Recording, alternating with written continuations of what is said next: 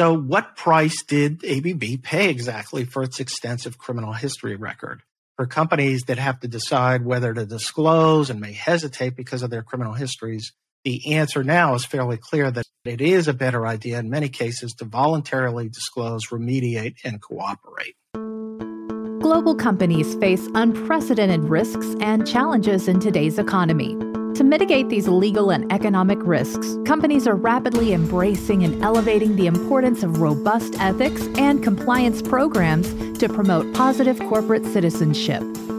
On corruption, crime, and compliance, You'll hear from industry leaders and insiders about how to create effective ethics and compliance programs that will mitigate risks and maximize financial performance. Here's your host, Michael Volkov. Well, hello, everybody. Happy New Year to you. Today, we're going to look at the ABB FCPA settlement. Hope everybody's doing well. Wanted to talk about this just because it's kind of a controversial case in the sense that the Justice Department put out a new FCPA or corporate compliance, corporate enforcement program. And one of the sort of highlights of that was its unwillingness to allow or give any benefits to recidivists. Well, ABB comes along shortly after this and is a three time loser when it comes to FCPA cases, and yet walks away with a $315 million settlement. I know that no one would ever think that a $315 million settlement was somehow a slap on the wrist. But in the case of the ABB situation, it definitely raised issues in the context of the FCPA enforcement program because it was a little bit lower than I think people would have expected in this situation, particularly when we've had billion dollar settlements like Ericsson, Goldman Sachs. So let's start and talk about this case because we talk about ABB as a three time loser in foreign bribery enforcement, but there also was a prior conviction that they had for price fixing or collusion in the antitrust arena that they ended up having a settlement as well as the other ones. So case starts in South Africa and ends in South Africa, but two ABB subsidiaries one in South Africa and the other in Switzerland, each separately agreed to enter a guilty plea to FCPA conspiracy for violation of the bribery provisions. And ABB's parent agreed to enter into a three year deferred prosecution agreement for the same conduct. Now, ABB also resolved SEC charges for 75 million. And then there were also foreign prosecutions, including in South Africa, Switzerland, and an expected resolution in Germany, which were all part of the package. And the Justice Department agreed to credit up to half of the 315 million for ABB's payments of penalties to the South African authorities. So the South African authorities simultaneously announced a settlement with ABB under which ABB would pay 142 million to the South African government. So I mentioned ABB's criminal history and it's a little bit lengthy here. It started with a guilty plea in 2001 for bid rigging involving a contract in Egypt, a guilty plea in 2004 for FCPA bribery violations in Nigeria, a 2010 deferred prosecution agreement and U.S. subsidiary guilty plea for FCPA violations in Mexico and Iraq, and administrative resolutions with European and Brazilian competition authorities relating to the Nigeria situation in 2013 and 2014, respectively. Notwithstanding this lengthy criminal history, DOJ cited ABB's extraordinary cooperation and extensive remediation.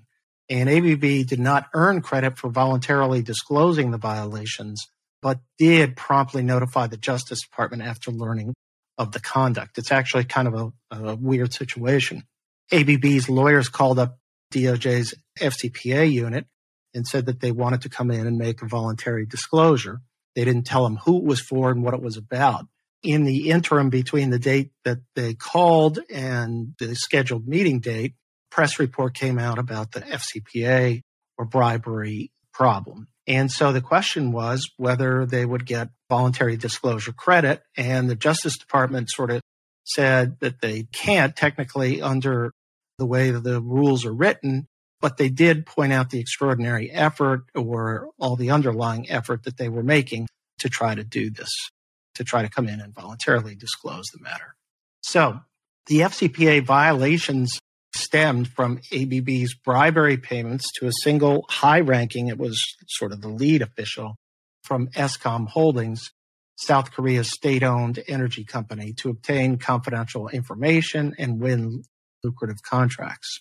In the end, DOJ agreed to award ABB a 25% discount from the middle point, not the low point, but the middle point between the mid and high range of the U.S. sentencing guidelines. So let's take a moment and get into the details of the bribery schemes because they're invaluable to me in learning how criminals think. And bribery always involves some scheme to transfer money and steal it from the organization to fund bribery payments to a government official. And I always say that compliance professionals like to comb through the wreckage and turn the inquiry into a self assessment. And the questions that they ask one, if someone in my organization attempted to implement such a scheme, would our company's controls detect or prevent the misconduct? If not, where would the weakness exist? And would my company's due diligence and or transaction screening process uncover the red flags surrounding the use of the third party at, or third parties at issue? So it's all important. And this is actually one way we all learn, I think, from enforcement actions it's a good process to go through just to understand where your program is and whether or not you could end up stopping and preventing this scheme from occurring. So let's start with the basic facts. Between 2014 and 2017, ABB paid these bribes to the high ranking Eskom official and to obtain business advantages in the award of contracts or some contracts. To this end, they engaged multiple subcontractors who were linked to the South African government official and made payments to these subcontractors. The focus is on two. And ABB engaged these subcontractors despite their poor qualifications and lack of experience, and the fact that the government official referred them to the first subcontractor. In exchange, for these bribery payments, ABB um, secured improper confidential information needed for the bidding process and securing the valuable contracts. And as part of the scheme, also ABB conducted sham negotiations to obtain contracts at inflated prices that ABB had prearranged with the South African government official on the condition that ABB employ a particular subcontractor. This was number two linked to the government official. ABB falsely recorded all the payments to the subcontractors as legitimate business expenses, despite the fact that a portion of the payments were in fact bribes. So the first project was the Kusile project, and I may be pronouncing it wrong, but this was for a control and instrumentation work, or called C&I, on a large coal-fired power plant at Kusile in Witbank, South Africa. And ABB's ability to secure the contract was dependent on its engagement of this subcontractor, number one, who was introduced to them by the head of Eskom.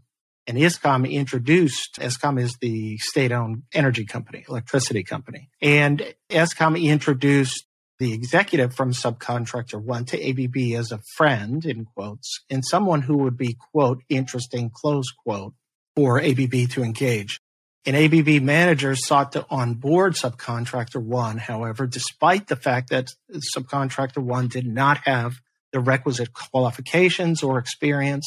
And subcontractor one submitted a proposal that increased the overall cost of the Kusile project by 9 million. ABB submitted its bid and learned that it was $45 million higher than its nearest competitor. The Eskom official and subcontractor one secured confidential information. And during the non negotiations over the contractor provided confidential information and subsequently ABB lowered the price for its bid substantially at the direction of the Eskom official, which was delivered through the subcontractor.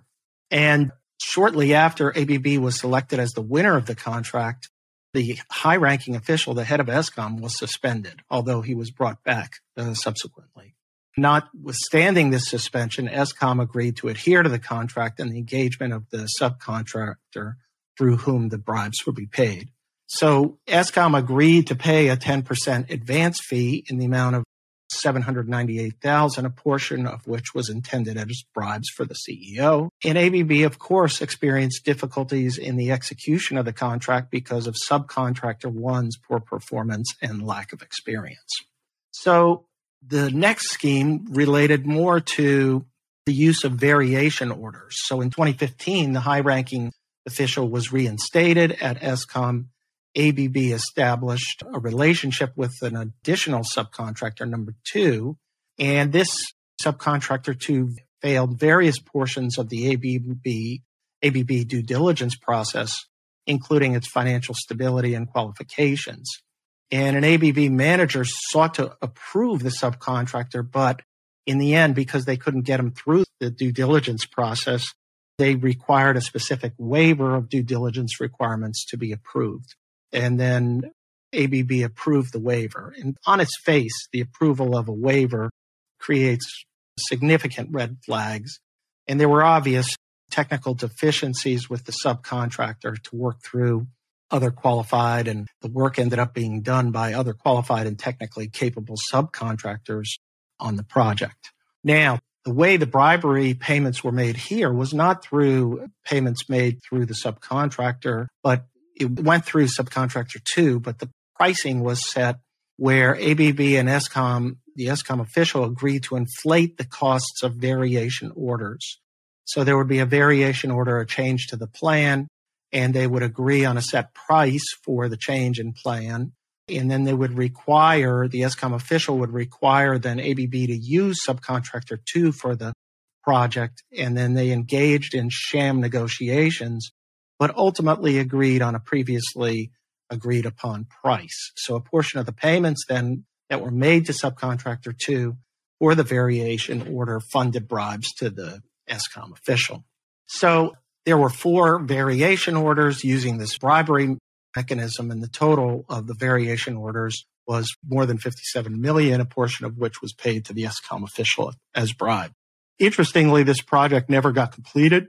It was stopped in the middle, but nonetheless, ABB earned significant funds from it. So let's take a moment and look at sort of lessons learned, the big picture here with ABB, the three time loser, settling the FCPA case. And they're important precedent and policy reminders and always compliance lessons learned here. And ABB gives companies with a prior criminal history a path to follow if they get caught again. And you need to face another inquiry by the Justice Department. In here, ABB dodged a significant bullet. Interestingly, there was no appointment of an independent compliance monitor, which DOJ has been regularly applying to similarly situated companies. So ABB took important first steps when learning about the potential violation. It immediately scheduled a meeting with DOJ to complete its initial disclosure. And they made a commitment to change and not only to attack the controls, but also to go after and improve the overall organizations, not just the part dealing in South Africa, and improve their corporate culture. ABB earned high praise for its extraordinary cooperation, a term that is rarely awarded to a company when seeking the full benefits under the corporate enforcement policy. And the settlement papers, however, didn't give us any detail as to what made ABB's cooperation extraordinary beyond the often used list of cooperation factors. It would be good to know exactly what made it extraordinary versus ordinary substantial cooperation. Now, ABB also received the full benefit of DOJ's anti piling on policy and was credited with the SEC settlement and monies paid to the South African and Swiss governments, and eventually credit for the settlement paid to Germany. As DOJ has expanded its law enforcement coordination program with international partners, it's embracing more and more of the anti piling on efforts to recognize the portions of payments made to foreign law enforcement agencies. So, what price did ABB pay exactly for its extensive criminal history record? For companies that have to decide whether to disclose and may hesitate because of their criminal histories, the answer now is fairly clear that it is a better idea in many cases to voluntarily disclose, remediate, and cooperate. The underlying facts of the ABB FCPA bribes and how they occurred in South Africa raise a very disturbing issue, an example of the absence of legal and compliance independence and authority. For example, the facts show that when a subcontractor could not pass through ABB's due diligence program, an ABB manager demanded that the subcontractor be approved given the need to close the lucrative deal. ABB's business was able to overcome legal and compliance objections to the third party and secure a waiver of its existing policies. Now, that to me shows that the legal and compliance function, at least the compliance function with the due diligence program, did not have the independence or the authority to withstand the pressure from the business. And this is a screaming red flag by itself. What was the rationale for the waiver? What could ever be the rationale? Who reviewed it? And the failure to adhere to existing controls demonstrates the risks that can result from a failure to reinforce and em- emphasize the importance of compliance controls. To me, it was an ethical test. Can you turn down a potential business opportunity because of the risks of violations of the FCPA or any other type of law? So ABB's compliance culture obviously did not elevate the role of legal and compliance and empower them to block a transaction, insist on addressing the compliance issues, and receive the support from top management. So, in the absence of this basic position and equation, legal and compliance is always going to fall to business pressure, and the company will not be able to promote a culture of compliance. It'll be inconsistent. It's remarkable, though, how often this breakdown occurs in companies that fall to an FCPA enforcement action or even other violations like sanctions and other things. The second, I thought, interesting aspect of this is the local business requirements. Foreign governments often impose local business mandates on foreign companies as a condition of acceptance of significant contract or bid. And this is a reoccurring issue in the oil and gas industry, any the energy industry. These local requirements create significant risks, and navigating them is very difficult to uncover.